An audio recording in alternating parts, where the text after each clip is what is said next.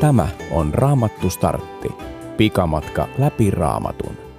Saat 100 kohdan kautta yleiskuvan koko Raamatun tärkeimmästä sisällöstä ja sanomasta. Tervetuloa mukaan!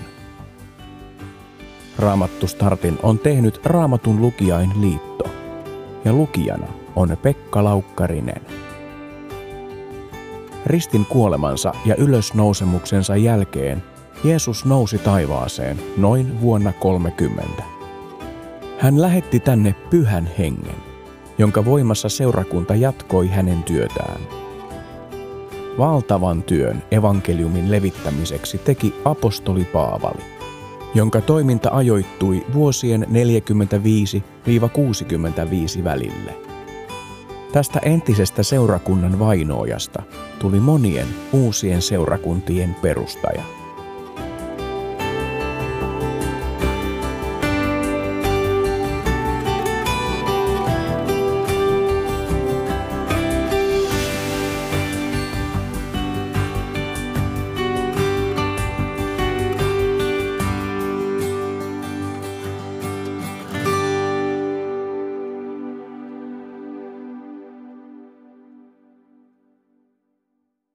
Kristityt ovat alusta saakka olleet joistain asioista erimielisiä, mutta yhteinen linja on löytynyt ja voi yhteisellä rukouksella ja avoimella keskustelulla edelleenkin löytyä.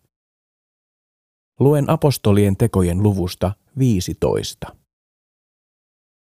Kun he saapuivat Jerusalemiin, seurakunta, apostolit ja vanhimmat ottivat heidät vastaan, ja he kertoivat niistä suurista teoista, joita Jumala heidän matkallaan oli tehnyt.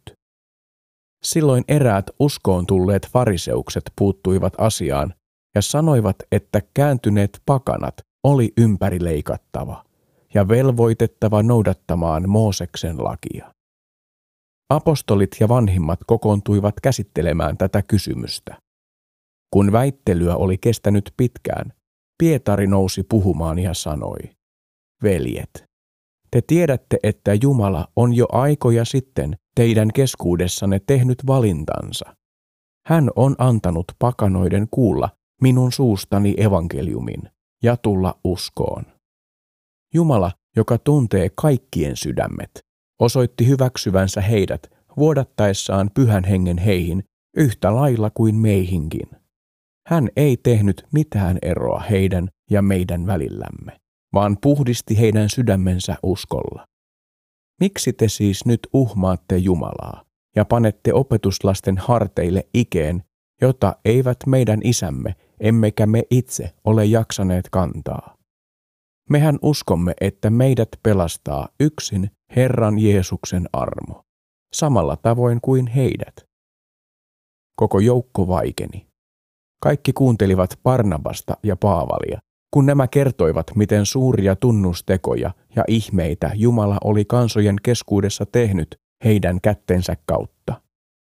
Kun he olivat lopettaneet, alkoi Jaakob puhua. Hän sanoi: "Veljet, kuulkaa mitä sanon. Simon kertoi, kuinka Jumala ensi kerran lähestyi pakanoita, ottaakseen heistä itselleen oman kansan. Tämä käy yksiin sen kanssa, mitä profeetat ovat kirjoituksissa sanoneet. Sen jälkeen minä palaan ja rakennan jälleen Daavidin sortuneen majan. Raunioista minä sen taas rakennan, minä pystytän sen uudelleen, jotta kaikki muutkin ihmiset etsisivät Herraa, kaikki kansat, jotka olen omikseni ottanut. Näin sanoo Herra, joka on antanut tästä tiedon jo ammoin."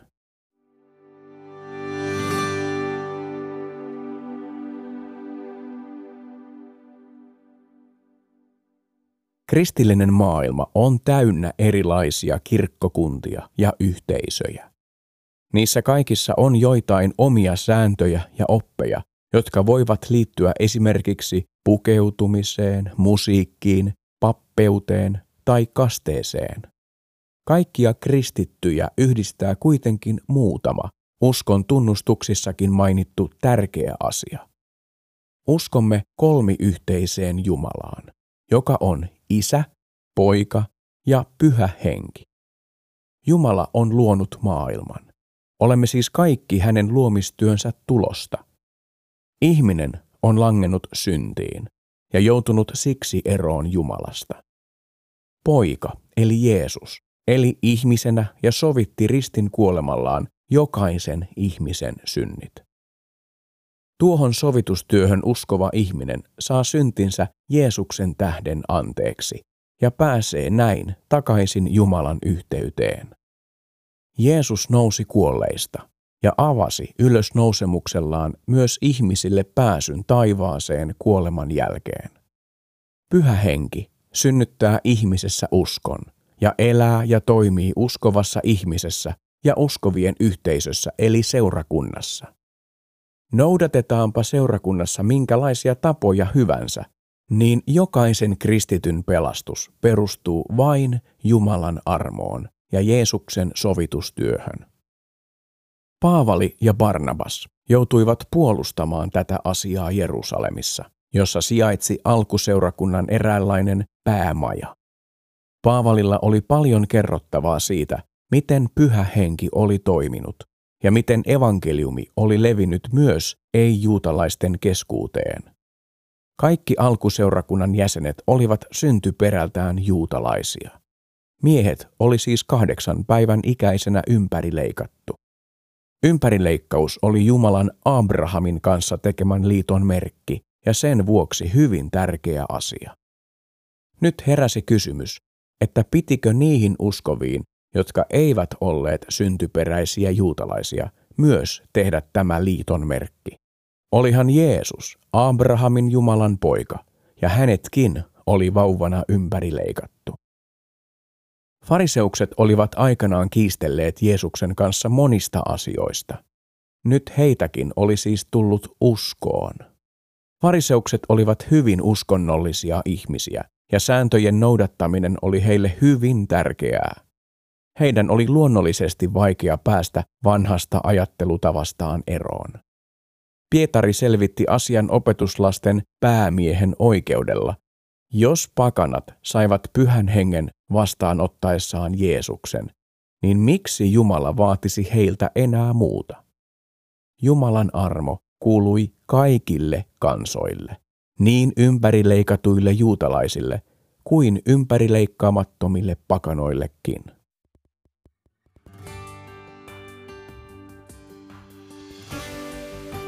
Pohdi vielä, miksi kristillisillä yhteisöillä on erilaisia sääntöjä?